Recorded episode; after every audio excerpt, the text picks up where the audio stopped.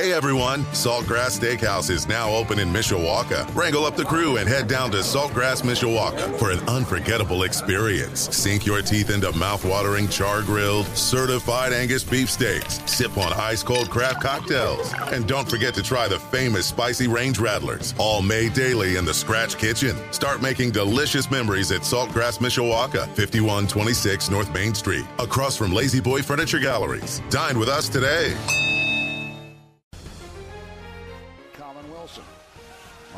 Jones plays it over for Braun. Wilson stops it. Comes out for Ekholm. Stop. Rebound. Fisher scores. Mike Fisher scores. Ah, yeah! Going at 11-12 in the third overtime. The Predators have tied the series. It's a 4-3 win.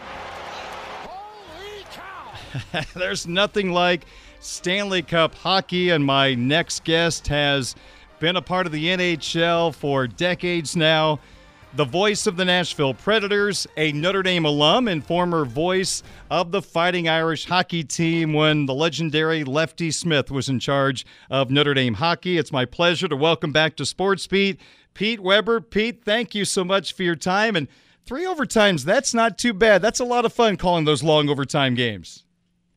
Especially with a game that starts at 8:45 local time. So oh, we were gosh. it was a school night and no one had left the building when the game ended at 106. So that was a great test of hockey fans here in Middle Tennessee. The five overtime Notre Dame hockey game about eight years ago, the fifth overtime, my yeah. eyes started burning. Other than that, it was one of the coolest nights of my life. I mean, those and extra inning baseball games, yeah. they just live on and live on. You can't flush them out, which I, I'm very grateful for. No question. Well, Pete, good to hear your voice as always. I greatly appreciate your time, and you were back in these parts recently as you were part of a Notre Dame reunion. What's it like to come back to the University of Notre Dame and see some old classmates? Well, and in my case, really old because it was my 50th reunion. Wow! And uh, yes, we were we were graduates in 1973, and there were roughly uh, 1,500 some in my class.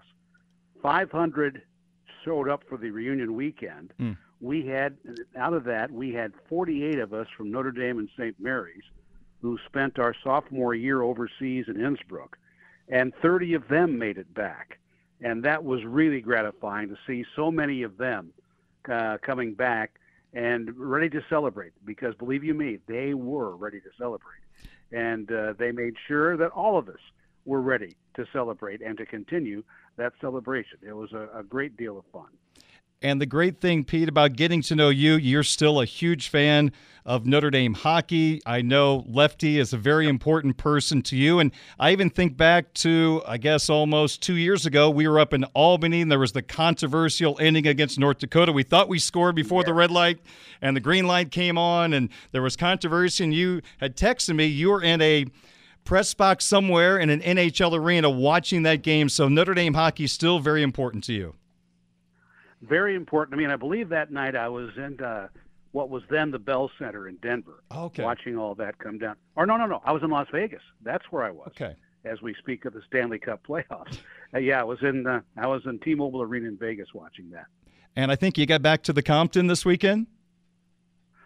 Yes, I did, and I got back, and I got, was able to take advantage of the great bookstore sale. Good. Uh, downstairs on the Olympic ice surface, I came back with some uh, Under Armour shoes that I think uh, got uh, some of the gold leaf that was being put on the dome itself last, the last few weeks, and uh, they look absolutely great. Uh, but going into the Compton and seeing all of that was uh, it really brought tears to my eyes, and I've got to hmm. find some way to get back for a game during the course of this next year, at least a game. And you're doing the game with me, right? You got to do at least a period or the whole game, whatever you want. Sure. The, the booth is yours. Thank you, thank you. That's very, very welcoming of you to be able to uh, extend such an oh. invitation, oh. and I will be glad to take advantage thereof. It would be an honor, no doubt about that. And bringing in NHL Nashville Predator hockey to Notre Dame hockey. Spencer Stastny, who played such wonderful hockey for Notre Dame for four years. His senior year, he was a dominant player in college hockey. The 23 year old had been playing most of the year with the AHL Milwaukee Admirals, but Pete, he got the call up to the Predators. He got eight games under his belt. What are your early impressions of Stastny and how his future seems to be, you know, planning out at, at with the Nashville Predators? How are things going to work out for Yeah. him there? Well, I think they should work out pretty well. I mean, number one, he's just a magnificent skater and obviously has a very high hockey IQ. He fit in immediately when he came here to play down the stretch, and the Predators were out of the playoff picture, and all of a sudden call up as many as 12 players from Milwaukee and have them in the lineup at one time. Uh, some fans here were referring to the Predators as the Predmirals, the uh, merger of Milwaukee and Nashville. But Spencer Stastny really showed well. The coaching staff was high in their praises of him, and uh, um, among them was uh, John Hynes, now no longer the Predators coach, but uh, rumored to be in strong contention for the job of the New York Rangers. Do you think there is a better than 50% chance that Stastny could break camp next year with the Predators? Yes, I do. Yes, I do. I think that that would be something. I, I know Barry Trotz is now the general manager and was the Predators' first ever coach. Uh, he's very high in his opinion of him. Pete Weber, Notre Dame alum, voice of the Nashville Predators, my guest here on Budweiser's weekday sports beat on WSBT Radio. Recently, the Predators' new head coach, Andrew Brunette, was introduced. Any early feelings on some tweaking or changes coming to the way that the Predators will play moving forward? Well, he's going to have the chance to name one assistant coach. Uh, the, there is uh, been retention of some of the others that were here under John Hynes, and for that matter, Peter Laviolette. So we'll see what he does in that in that way. But uh, Andrew Brunette, his nickname when he was a player here, and he was on the first team. He scored the first goal in team history, which I regret to tell everybody.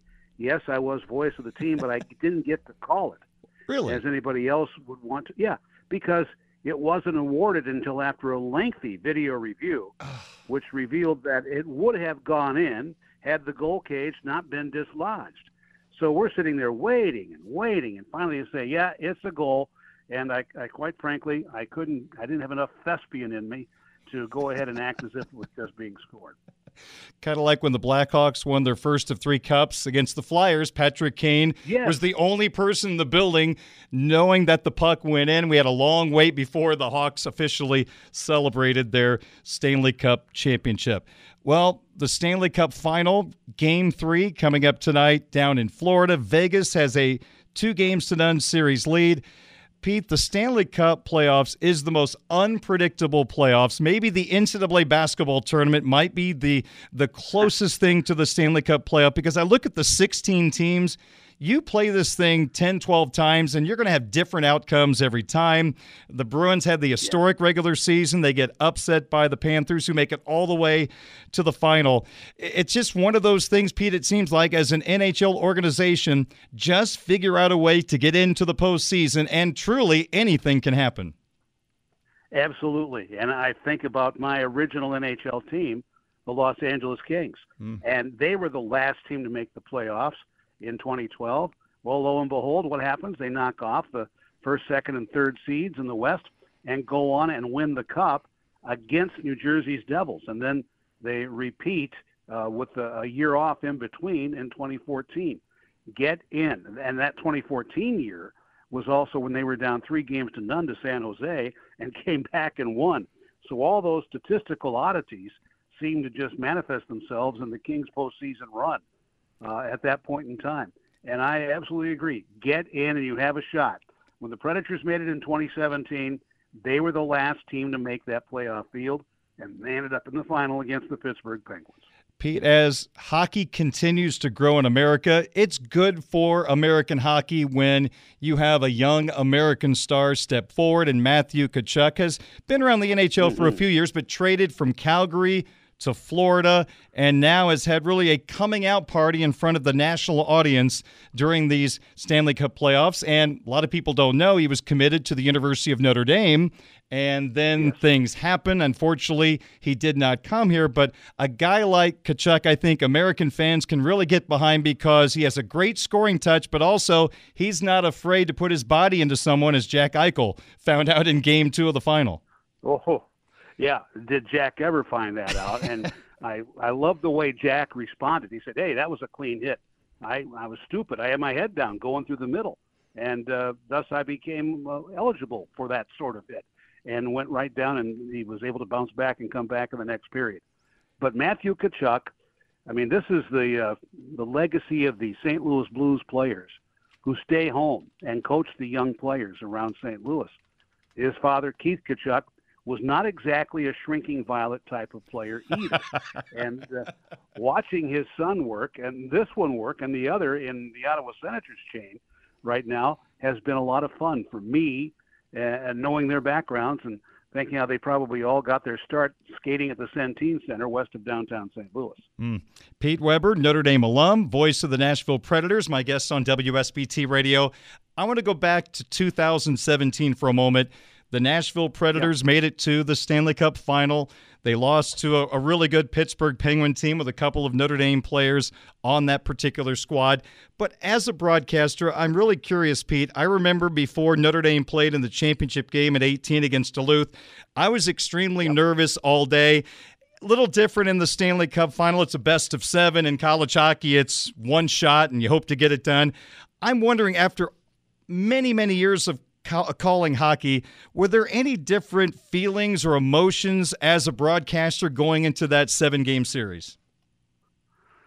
The biggest difference for me, and the biggest thing I had to uh, do was control my emotions a bit, because as they were going through all the introductions, tears were starting to form in my eyes, and that makes it kind of difficult to call a game. Uh, so I, I got the Kleenex out, wiped the eyes clean, and got going after it. But just having the final here in Nashville and so many of my hockey friends in town to mm. cover it or, or scout it, whatever. It was uh, maybe the best experience of my hockey life, I'd have to say. I was just going to say, where does that rank among special seasons from your time in the NHL? At the very top. Yeah. yeah, at the very top. There was the first season in team history where I did not get to announce the first goal in team hmm. history. Mm because of circumstances we discussed here yep. earlier. But uh, no, you can't top a trip to the Stanley Cup final. Now, if I had been voice of the Montreal Canadiens in the 60s and 70s, maybe we'd have a different response to all of that. But, uh, you know, as they were automatic, they would just announce the parade will take the same route as last year in, in the city papers. Pete, I remember in 2012 covering Notre Dame football in Miami, getting set to take yep. on Alabama for the title. And we talked to a couple of media members from Alabama.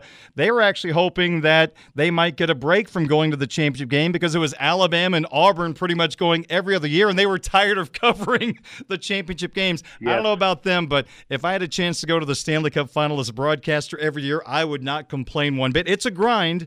It's no. truly a grind, but man, there is nothing more fun than postseason hockey from my standpoint. Correct. And I'll tell you what was a grind for me was in Buffalo days, four straight trips to the Super Bowl. And should I add, oh. I think everybody knows, four straight unsuccessful trips to the Super Bowl, including wide right in the first one against mm. the New York Giants. Mm-mm-mm. Pete Weber is my guest. So I want to test your memory a little bit here from teams that you yeah. broadcasted teams that you yep. were working for, who are the three greatest hockey players that you covered? Well, without question, at the top, I have two. Marcel Dionne mm. with the LA Kings. Uh, you know, ended up his I believe when he finished his career, he was the league's fourth all-time leading goal scorer. And then maybe the most uh, incredibly quiet man who was very well accomplished, Gilbert Perreault of the Sabres who even today, if I were to approach him with my tape recorder, he would grab it and start singing Elvis Presley songs with a French accent. I, I, I, did that during the NHL 100 in Los Angeles in 2017, and his former Canadiens uh, buddies were asking me, please, please get him away from here. We don't need to hear him sing Elvis songs here, you know, poolside. Uh, and then I'm going to have to say uh, a defenseman who I think was just absolutely an incredible force who would have been a darn good high school, college linebacker, and that was the New York Islanders' Denis Potvin. Oh, wow. I'll tell you what, you mentioned the Sabres. They're going to be really, really good next year. It looks like the next few years. They should be. Yes, they should be. And uh, they, uh, you know, I was kind of surprised where they let Cal Petersen get away and Yeah. so on. But uh, now, of course, that was the big three-way trade a couple of days ago in the NHL, and he was, I would say, the cornerstone of that, along with Ivan Provorov. But that that has just been something special to watch, uh, and how guys make it. I mean, you think about the college players, and I'm thinking about guys like Bill Nyrop, who was a class behind me at Notre Dame that came in, Alex Pirus, who was still in the hockey ministry working out of Chicago. And here's a guy, he didn't start his real hockey playing career until he was like 12 or 13 years of age. And yet he was a 20 goal scorer for the Minnesota North Stars. And I guess that tells you how long ago it was. We haven't had North Stars since 93. Pete, what was your first year in the NHL? 78 79. So Okay. the last year before the merger with the WHA. Okay. So I stepped into a 17 team league with Los Angeles, and our our uh, divisional alignment included Pittsburgh, Detroit, Washington, and Boston. So that was obviously geographically aligned. it's like college sports today with the conferences, West Yes, Virginia being in the Big 12. All right, so Yeah. from from 1978 to present, this is an extremely difficult question, but Mm-hmm. regardless of the team, the three greatest hockey players that you have broadcasted. Okay, well, number one is easy, Gordie Howe. Uh, number two is I have to go this way because he was the most electric player for a good long period of time, Guy Lafleur. Mm. And on top of all of that, I'm going to go with a goaltender who I actually had in Buffalo and didn't name with my Buffalo people, but Dominik Hasek, who may well end up, uh, if we get down critically, being the best goaltender of all time. He was a brick wall for many, many years. Just a, a tremendous, A very flexible one. yes, that's right. The the guys, the guys called him Gumby, but uh, and for good reason. Was there anything more fun than watching Gordie Howe pick up one of his patented hat tricks? No, nothing better than that. And I just wish I had been there. Mark, now, Mark Howe, his son, his younger son, told me the story of the time Gordie thought someone, you know, when they were in the WHA with Houston, had picked on Mark. So Gordie went over to the guy, flattened him with an elbow, and then took his glove off and reached up and put one finger in each nostril and lifted the guy up by his nose oh, and warned him never to think about doing that again. Oh Don't my! worry, Gordie. I won't let you pick my nose again. That is terrific. Hey, Pete, in closing, I don't know. We may have to pick up a hobby for the rest of the summer. Our, our St. Louis Cardinals are in a spot we're not used to seeing them in the first part of June, last place. What in the world are we going to do? well, I don't know. All I know is I watched them last night and they won one nothing. Me too. And I thought that was absolutely fantastic. absolutely fantastic. But that was a that's a you know there's some inter- interesting columns being written on St. Louis Today uh, dot com right now about how they have come to this predicament, and it seems that there's an awful lot of uh, unfavorable light being shown Yeah. on John Mozeliak. Yeah, no question. Well, they can never argue we're not loyal fans as our team has the third worst record in baseball, and we're watching them win a one nothing game against the Texas Rangers last night. Yes. hey, And then my buddy Greg Brown, who does the Pirates, yeah, they gave up seven in the first yesterday. I saw that. Incredible. Do you think Nashville's going to get a Major League Baseball team eventually? Yes, I do. I, I, I really do, and I think this would be a, a great spot for MLB, uh, without any question. The, the thing right now is the group that's trying to get the team, they claim they have the money to build the ballpark. So now it's a question of finding the real estate, getting the land cleared, and going after it. Some people have said, how about right next to the Titan Stadium? Only one problem there. There is a huge, huge mess that has to be cleaned up Yeah. in terms of ecology. And uh, it's had nothing but battery acid in it and other things for years. So that would not be a cheap, uh, a cheap project at all. Well, folks, if you ever want to have a great experience, if you go to a Nashville Predators game when the game is over, Right across the street is the historic Ryman Auditorium. And then to your right is Broadway Street with all the honky tonks. I mean, there's nothing else like it in the NHL, Pete. It is a wonderful place to be during the hockey season because once the hockey game is over, you've got entertainment just waiting for you. That's right. Darin, thank you so much for having me on here this afternoon. You bet. Evening. And uh, I really enjoyed the trip back to South Bend. I've got to come back more frequently. Please do. And we look forward to having you back for a Notre Dame hockey game, hopefully this year. All right. I can't wait to dovetail the schedules. All right. Very good. Pete, thank you so much. Best wishes. Thank you, Darin. You bet. Pete Weber, Notre Dame alum, just back for his 50th class reunion, and the longtime voice of the Nashville Predators. And the Predators next year, Spencer Stastny should be a big part of their blue line. 550 is our time. More Sports Beat in a moment on WSBT. Life is short, and Hey everyone, Saltgrass Steakhouse is now open in Mishawaka. Wrangle up the crew and head down to Saltgrass Mishawaka for an unforgettable experience. Sink your teeth into mouth-watering char-grilled, certified Angus beef steaks. Sip on ice-cold craft cocktails. And don't forget to try the famous spicy range rattlers, all made daily in the Scratch Kitchen. Start making delicious memories at Saltgrass Mishawaka, 5126 North Main Street, across from La-Z-Boy Furniture Galleries. Dine with us today.